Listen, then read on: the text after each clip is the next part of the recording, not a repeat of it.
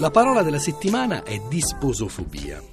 Qualche anno fa Luca Serianni, analizzando la presenza dei termini medici nei dizionari dell'uso, notava una presenza di presunti tecnicismi in fobia molto più ampia in quei dizionari che nell'effettivo uso medico. Nel dizionario Sabatini Coletti, ad esempio, all'altezza dell'edizione 2005, si contavano ben 43 composti in fobia, tra cui ailurofobia, paura morbosa dei gatti, brontofobia, paura ossessiva del rumore dei tuoni e dei temporali, ginecofobia, avversione, paura nei confronti della donna, lissofobia, paura ossessiva di contrarre la rabbia, ombrofobia, paura dell'ombra, topofobia, paura ossessiva di un luogo o di un ambiente. Tutte parole di cui poi Serianni non trovava traccia nei testi medici. Per disposofobia invece vale il contrario. È una parola sempre più usata, anche in ambiente medico, ma ancora assente dai dizionari dell'uso, anche nelle loro edizioni più recenti. Quando un paio di giorni fa ho sentito lo scrittore Giorgio Vasta parlare durante una conferenza sulla scrittura creativa, quindi a tutt'altro proposito, di questa particolare sindrome, Usando questa particolare parola mi sono incuriosito e sono andato a controllare. Nei dizionari si è detto la parola non c'è, ma cercando in rete si scopre che disposofobia è uno dei nomi con cui è tradotto in italiano quello che in ambito clinico si chiama holding disorder, un disturbo mentale a cui si allude in Italia anche con altri nomi, con nomi come sillogomania, accaparramento compulsivo, accumulo patologico, mentalità ammessi o sindrome di Collier. Collier, tenete a mente questo nome. Il disturbo consiste nell'incapacità di eliminare alcunché dai propri spazi vitali, principalmente la casa, ma anche l'ufficio, l'automobile. E questa incapacità è quasi sempre accompagnata dall'eccessiva acquisizione di oggetti, oggetti che rimangono inutilizzati e a volte arrivano nel tempo a ingombrare tutti gli spazi disponibili, compresi quelli indispensabili per vivere, per cucinare, per dormire, per lavarsi.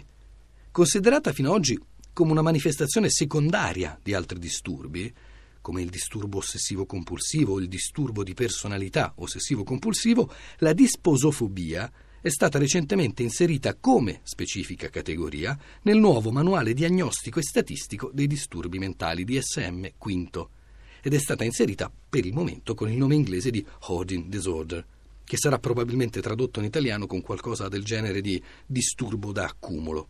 Nel frattempo la patologia, e in parte la parola, sono diventate note anche al di fuori degli addetti ai lavori, dato che sono al centro persino di alcune trasmissioni televisive dei docu-reality, come li chiamano, trasmissioni prodotte negli Stati Uniti, ma poi trasmesse anche in Italia. Una di queste, ad esempio, Hoarding, Buried Alive, che da noi viene trasmessa col titolo di Sepolti Vivi.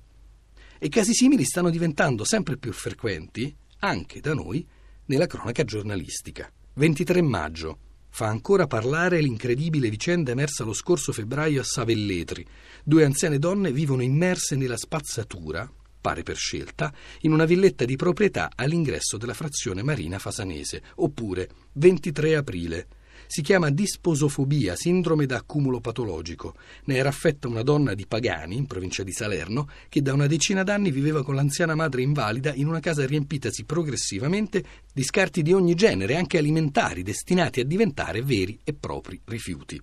Anche in rete però della parola disposofobia non c'è traccia prima del 2009. Le prime testimonianze si trovano nel forum del sito Medici Italia, lunedì 6 aprile 2009, questo forse era abbastanza prevedibile, e poi meno prevedibilmente il 15 settembre 2009 in un post di Wittgenstein, il blog di Luca Sofri, post in cui, guarda caso, la disposofobia è abbinata ancora una volta a quel nome, Collier.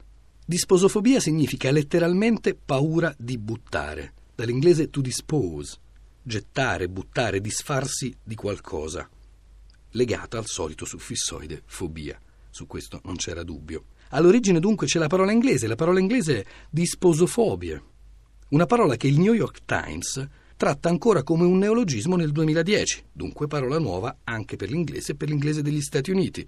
Una parola che anche in inglese si trova attestata in rete solo dal 2006 e nei libri comunque non prima del 2004.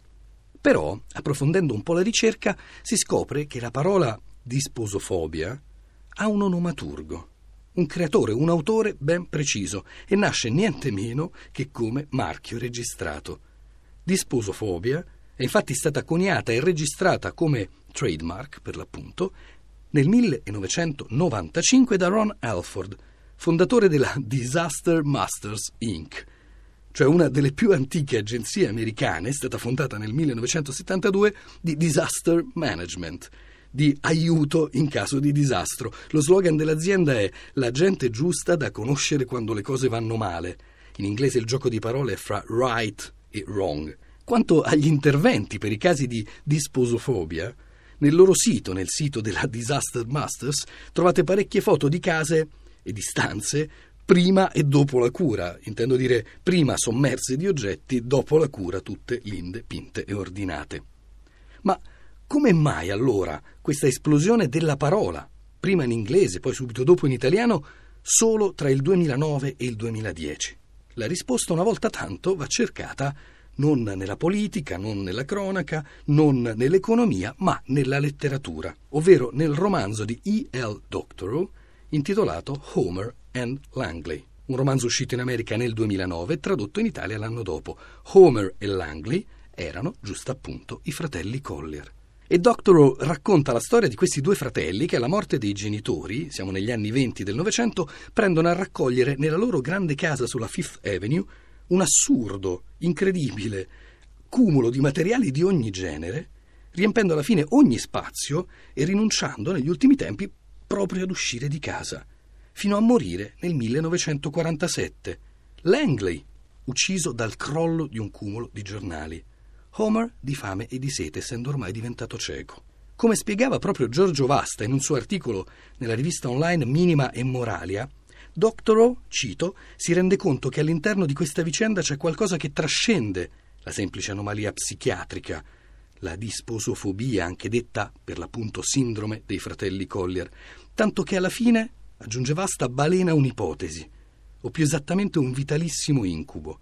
Il XX secolo non è stato altro che un organismo cieco e sordo, accumulatore omerico.